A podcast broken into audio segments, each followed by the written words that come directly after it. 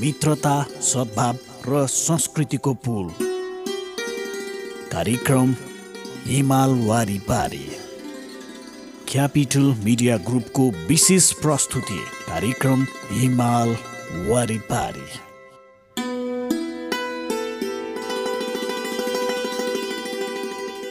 नमस्कार। कार्यक्रम हिमाल वारिपारीमा यहाँलाई हार्दिक स्वागत अभिवादन छ। उपस्थित भएको छु म विमल कुमार थापा। कार्यक्रम हिमाल वारिपारी तपाईँले यतिखेर हाम्रो केन्द्रीय studio capital FM ninety two point four mega हर्चबाट काठमाडौँ र आसपासका जिल्लामा सुनिरहनु भएको छ भने पूर्वाञ्चलमा radio Sarangi one one point three megahertz Morang अनि पश्चिमाञ्चलमा radio Sarangi ninety three point eight megahertz पोखराबाट एकैपटक हामीलाई सुनिरहनु भएको छ। सँगै हाम्रा वेबसाइटहरू W W W dot CFM dot com र W W W dot radio Sarangi dot com मार्फत पनि संसारभर तपाईँले हामीलाई एकैपटक सुन्न सक्नुहुनेछ। कार्यक्रम हिमाल वारिपारीमा हामी नेपाल र चीन बीचको मैत्रीपूर्ण सम्बन्धका विविध आयामहरूलाई कार्यक्रममा प्रस्तुत गर्ने जमर्को गर्दै आइरहेका छौँ। विशेष त यहाँको सांस्कृतिक आदान प्रदान हुन सक्दछ भाषिक कुराहरू हुन सक्दछ त्यहाँका ऐतिहासिक र सांस्कृतिक पक्षहरूलाई पनि हामीले कार्यक्रममा सामग्रीका रूपमा प्रस्तुत गर्दै आइरहेका छौँ। श्रोता आजको कार्यक्रममा हामीले चिनिया भाषाको एउटा साङ्गीतिक प्रस्तुति यहाँहरू समक्ष राख्दैछौँ।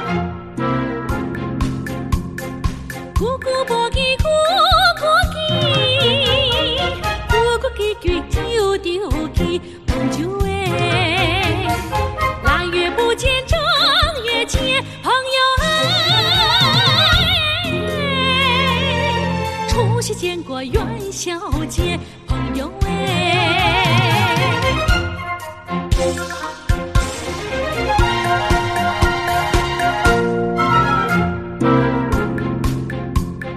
姑姑不记姑姑记，姑姑记过又着记朋友哎。昨天刚见，今又见朋友哎。何必见过海上见朋友耶？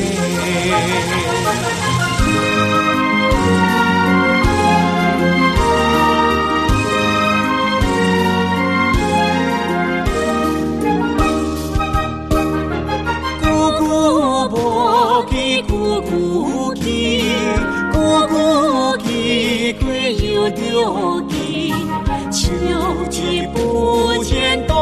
季节孤舟见过四海间哎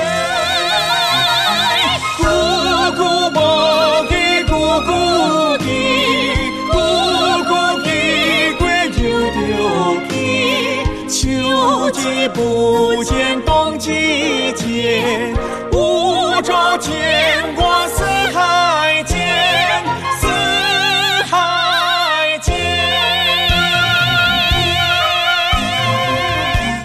श्रोता तपाईँले भर्खरै सुन्नुभयो चिनिया भाषाको एउटा गीत। हुन त सङ्गीत भन्ने कुरा कुनै भूगोलसँग मात्रै गाँसिँदैन यसको भूगोलले मात्रै समेट्दैन। जुनसुकै सङ्गीतको कुनै सीमा हुँदैन। जुनसुकै भाषाका सङ्गीतहरूले पनि आम मानिसहरूलाई जनमानसहरूलाई चाहिँ गाँच्न सक्दछ जोड्न सक्दछ। र चिनिया भाषाको सङ्गीतले पनि हामीलाई सँगै गाँच्न सक्दछ। विशेष त जनजनमा अथवा जनस्तरमा पनि एक खालको भावनात्मक सम्बन्ध अझ विस्तार गर्न सक्दछ। भन्ने हेतुले हामीले आजको कार्यक्रममा चिनिया भाषाको एउटा गीत यहाँहरू समक्ष प्रस्तुत गर्यौँ। अब भने हामी नेपाल र चीन बीचको मैत्रीपूर्ण सम्बन्धका विविध आयामहरूलाई प्रवर्धन गर्ने सन्दर्भमा भएका केही त्यस्ता गतिविधिहरू के के गतिविधिहरू भए अबको प्रस्तुतिको रूपमा यसलाई प्रस्तुत गर्दैछौँ। चीनमा उत्पन्न भएको रहस्यमय भाइरसबाट प्रभावितहरूको सङ्ख्या सरकारी अधिकारीहरूद्वारा पहिला जानकारी गराए भन्दा बढी भएको वैज्ञानिकहरूले जनाएका छन्। अहिलेसम्म त्यहाँ कोरोना भाइरस प्रभावित भएका साठीजना मानिस भएको निश्चित गरिए पनि बेलायती विज्ञले भने सुसङ्ख्या करिब एक हजार सात सय भएको जनाएका छन्। सो भाइरसबाट दुईजना मानिसको मृत्यु समेत भएको छ जसको श्वास प्रश्वासमा समस्या आएर मृत्यु भएको हो। यो भाइरस गएको डिसेम्बर महिनामा चिनको वुहान सहरमा पहिलो पटक देखिएको थियो। सो रोगको अध्ययन गरिरहेका वैज्ञानिक प्राध्यापक निल फर्गसनले आफूले अघिल्लो साताको तुलनामा यो भाइरसका सम्बन्धमा बढी चासो दिएको जनाएका छन्। उनले बढी चासो दिनुमा यो नसोचेको ढङ्गले फैलिएकाले भएको जनाएका छन्।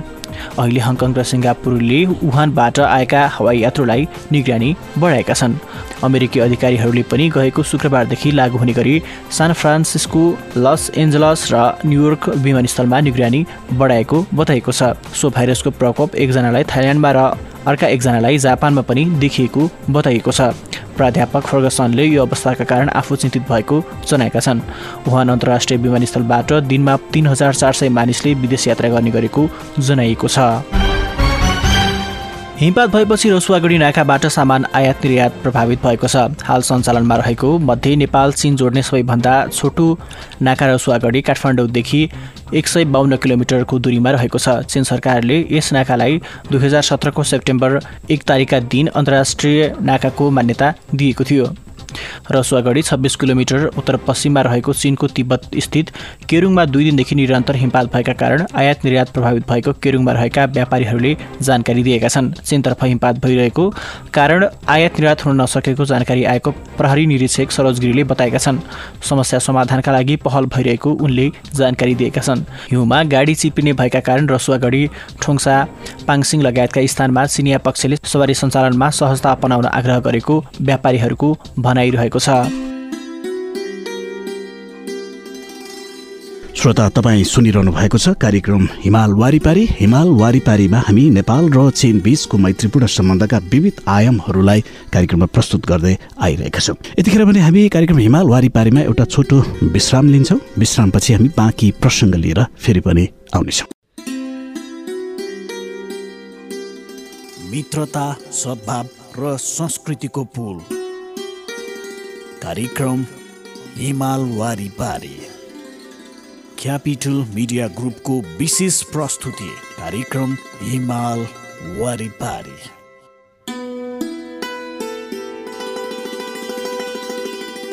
विश्रामपछि यहाँलाई फेरि पनि स्वागत छ श्रोता। तपाईँ सुनिरहनु भएको छ कार्यक्रम हिमाल वारिपारी हिमाल वारिपारी तपाईँले यतिखेर हाम्रो केन्द्रीय studio capital FM ninety two point four mega हर्चबाट काठमाडौँ र आसपासका जिल्लामा सुनिरहनु भएको छ भने पूर्वाञ्चलमा radio Sarangi one one point three megahertz Morang अनि पश्चिमाञ्चलमा radio Sarangi ninety three point eight megahertz पोखराबाट एकैपटक सुनिरहनु भएको छ। सँगै हाम्रो वेबसाइटहरू W W W dot CFM on air dot com र W W W dot radio Sarangi dot com मार्फत पनि तपाईँले संसारको जुनसुकै कुनाबाट हामीलाई सुन्न सक्नुहुनेछ। कार्यक्रम हिमाल वारिपारीमा हामी नेपाल र चीन बीचको मैत्रीपूर्ण सम्बन्धका विविध आयामहरूलाई कार्यक्रममा सामग्रीका रूपमा प्रस्तुत गर्दै आइरहेका छौँ। अब भने हामी चीनका विशेषतायुक्त त्यस्ता विविध सामग्रीहरू प्रस्तुत गर्ने क्रममा छौँ।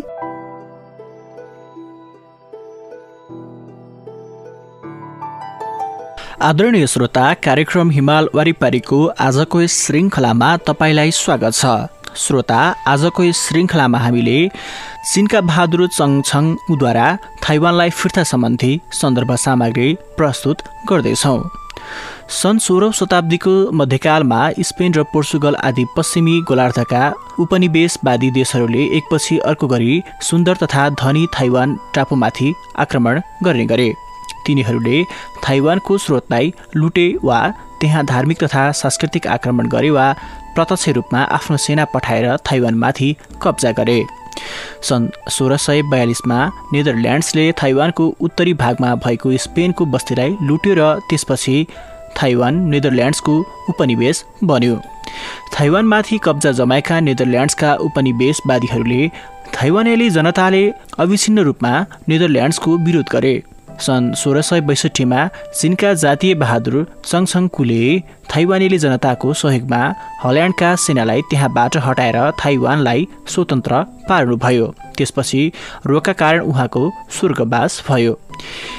त्यसरी नै उहाँका छोरा चङचिङ र नातेदार चङस सुवाङले एकपछि अर्का गरी बाइस वर्षसम्म थाइवान शासनको व्यवस्था सञ्चालन गरेका थिए। यस अवधिमा श्री चङ छङकुको परिवारका तीन पुस्ताका सञ्चालन गरेका थिए। यस अवधिमा श्री चङ छङकुको परिवारका तीन पुस्ताका शासकहरूले चिनी र नुन बनाउन प्रेरित गरेका थिए। उद्योग वाणिज्य सुरु गरेका थिए व्यापारको विकास गरेका थिए विश्वविद्यालयहरूको स्थापना गरेका थिए र थाइवानको काउसान जातिको कृषि उत्पादनको तरिकामा सुधार समेत गरेका थिए। यी कदमहरूले थाइवानको द्रुत आर्थिक तथा सांस्कृतिक विकासलाई पनि अगाडि बढाएका थिए। यो नै थाइवानको विकासको इतिहासको एउटा महत्त्वपूर्ण अवधि हो जसलाई मिङसङ युग अर्थात् मिङ वंशको चन्छङकु परिवारको युग भन्ने गरिन्छ। श्रोता आजको हिमाल वारिपारीको निर्धारित समय सकिने लागेको छ। कार्यक्रममा हामीले मूलत नेपाल र चीन बीचको मैत्रीपूर्ण सम्बन्धका विविध आयामहरू यहाँहरू समक्ष नियमित रूपमा प्रस्तुत गर्दै आइरहेका छौँ। आजको श्रृङ्खलामा हामीले मूलत चीन र नेपालसँग जोडिएका के त्यस्ता महत्त्वपूर्ण गतिविधिहरू सँगै चिनिया भाषाको सङ्गीत पनि प्रस्तुत गरेका छौँ भने साथमा हामीले चीनका विशेषतायुक्त विशेष सामग्रीलाई पनि आजको श्रृङ्खलामा हामीले प्रस्तुत गर्यौँ। आजको श्रृङ्खला यति नै। भोलि हामी नयाँ श्रृङ्खलामा यस्तै विविध रोचक प्रसङ्गका सँगै नेपाल र चीन बीचको मैत्रीपूर्ण सम्बन्धलाई विस्तार गर्ने क्रममा भएका केही त्यस्ता गतिविधिहरू लिएर फेरि पनि उपस्थित हुनेछौँ। तबसम्मको लागि प्राविधिक मित्र विश्वराज विष्टको साथमा म कार्यक्रम प्रस्तुता विमल कुमार थापा। विदा हुन्छु। नमस्कार। 我越来越爱你。每个眼神触动我的心，最爱你的是我，否则你怎么让我？否则我怎么可能赴汤蹈火？你说什么都做。如果这就是爱，再转身就该勇敢留下来。就算受伤，就算流泪，都是生命你温柔灌溉。我要变成童话里你爱的那个天使，张开双手，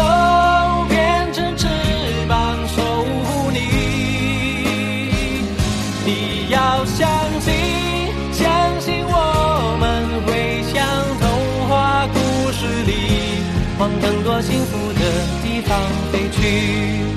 很爱很爱你，只有让你拥有爱情，我才安心。我愿意为你，我愿意为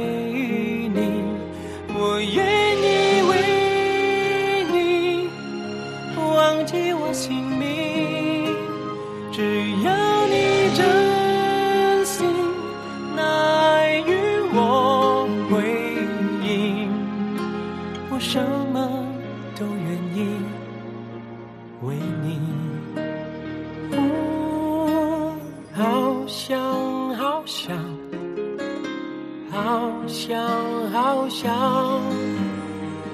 好想好想和你在一起。明天我要嫁给你了，明天我要嫁给你了。要不是你问我，要不是你劝我，要不是适当的时候